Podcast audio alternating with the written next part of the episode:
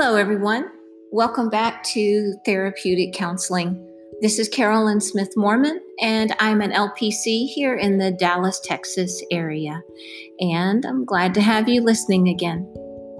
I haven't made a podcast in uh, a little over a month, and um, I'm used to making a podcast, you know, once a week at least. I've been quiet, I've been thinking, been a lot to, to think about these last two weeks.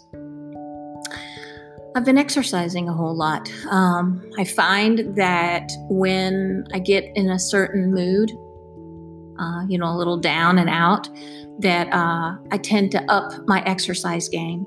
And so while I've been out and about walking uh, all around my neighborhood, I've been listening on Audible to um, Alicia Keys, her memoir called More Myself. It's a great it's a great book. She's done a fantastic job. She reads it herself. Um, in one of her latter chapters, she points out a question that has just been sticking with me. She likes to ask people this question. She asks herself this all the time Why am I here?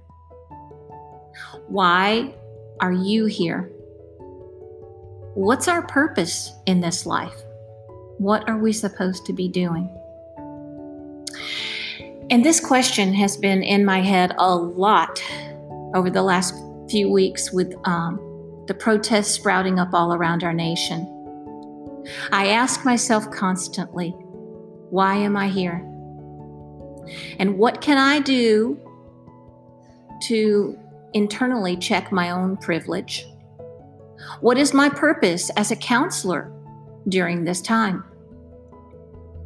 I think my very best gift is to listen and to try and internalize the stress and upset that this time has brought to so many of us. Back when I was a teacher, I purposely placed myself with children in situations where I thought I could have the greatest positive impact. And I felt that that positive impact could be given to children in need, especially children being brought up in poverty. That's where I found myself teaching, and that's where I loved it best. Now, as a counselor, I welcome all my clients to discuss what is the impact of them brutally seeing on their TVs and in videos and on Facebook and on Instagram and all over the news the protests and the brutality and the protests to stop racism and how it's affected them. So many of my clients have given me their truths. It's been a beautiful truth for me to bear witness to and to take in. I've been thinking a lot about the question of what is my purpose as a counselor, as a person with the protest against racism and the deaths from police brutality and questions about white privilege and race. So, one of the things I tend to do when I don't know what my answer is, I tend to read and study. That's just part of my nature. I was listening to a program, um, just a snippet of it on YouTube, that CBS had done on their uh, station, and it was about race and justice and privilege in America. And they started off by showing a, a CBS News poll, and it showed Americans' views on racial discrimination. That they that these uh, views are shifting, with 52% of all respondents saying that they did believe that white people have a better chance of getting ahead in today's society compared to black people and that's up uh, 13 percentage points from 2015.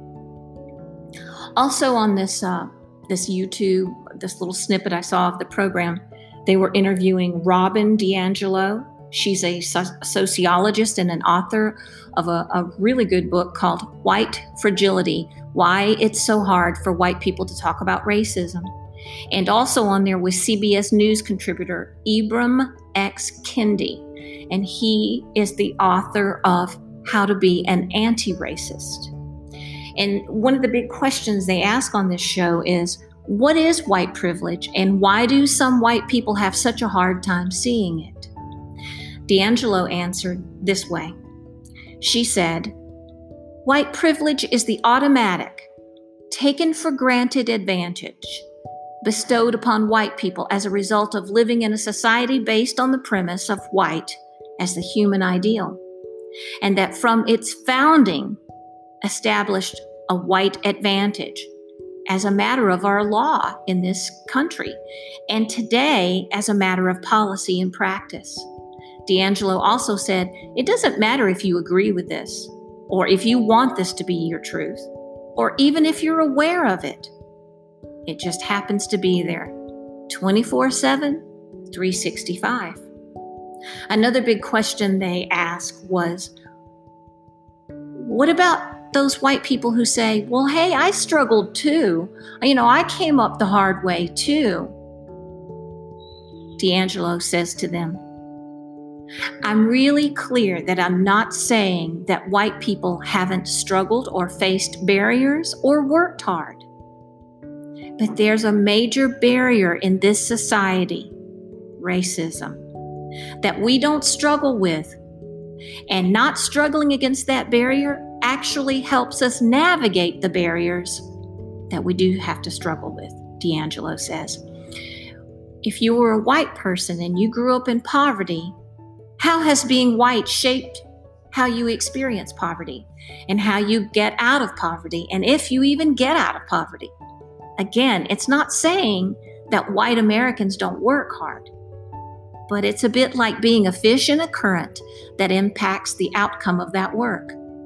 There's a kind of moving along that amplifies that work, and for people of color, for black people in particular, you're swimming against the current. And we're both working hard, we're both swimming. But there's such a different impact on the outcome of that effort, says DiAngelo. Okay, this podcast is all about mental health issues. So you might ask, um, what does racism in America have to do with mental health issues? I'm glad you asked. Here's just a tiny bit of the research that's out there, and there is so much research. Experiences of racism have significant negative effects on both physical health and mental health outcomes for Black Americans.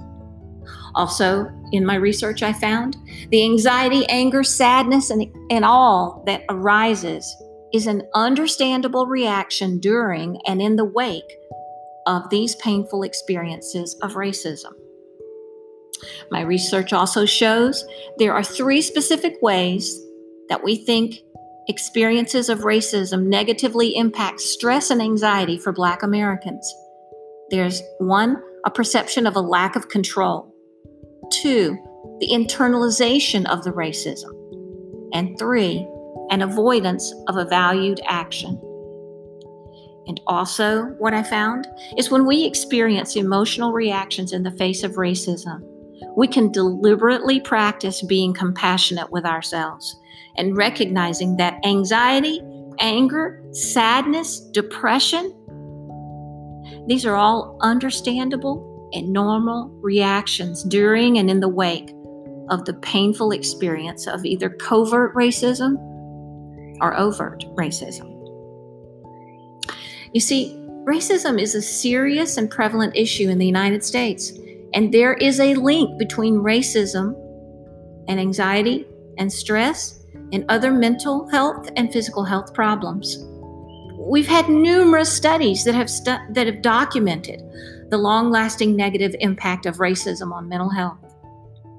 People of color are much more likely to develop anxiety or depression or PTSD symptoms and trauma.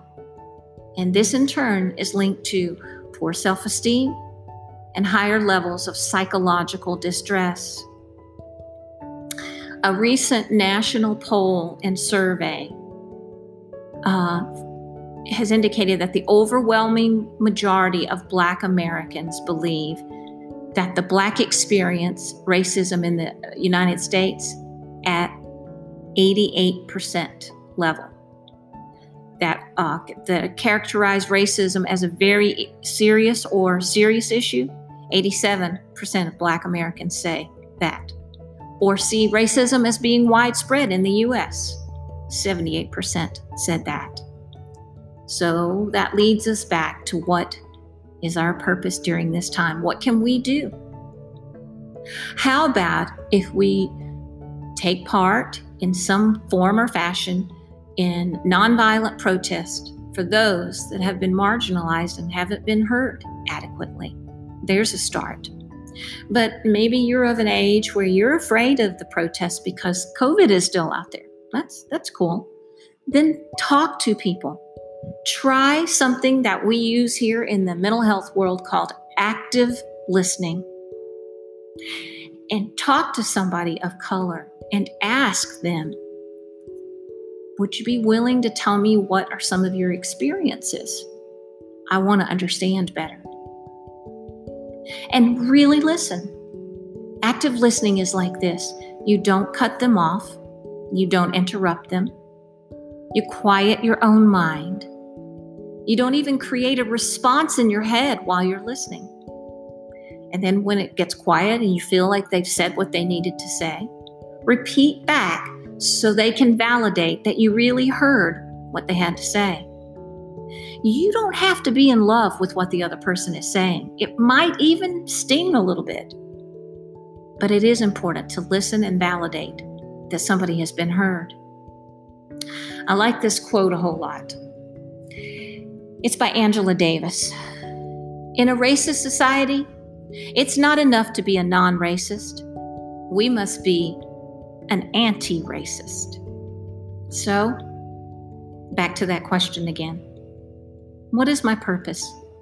Why am I here? How can I use this podcast to grapple with mental health questions and other big questions like racism and privilege in our society.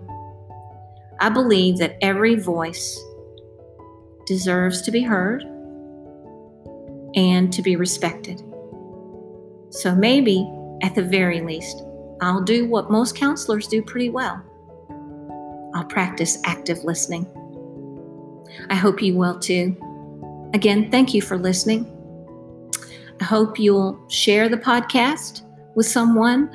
Um, I hope you'll continue to listen. I'd love some feedback if you want to give me some. Thank you so much. Bye bye. Until the next time.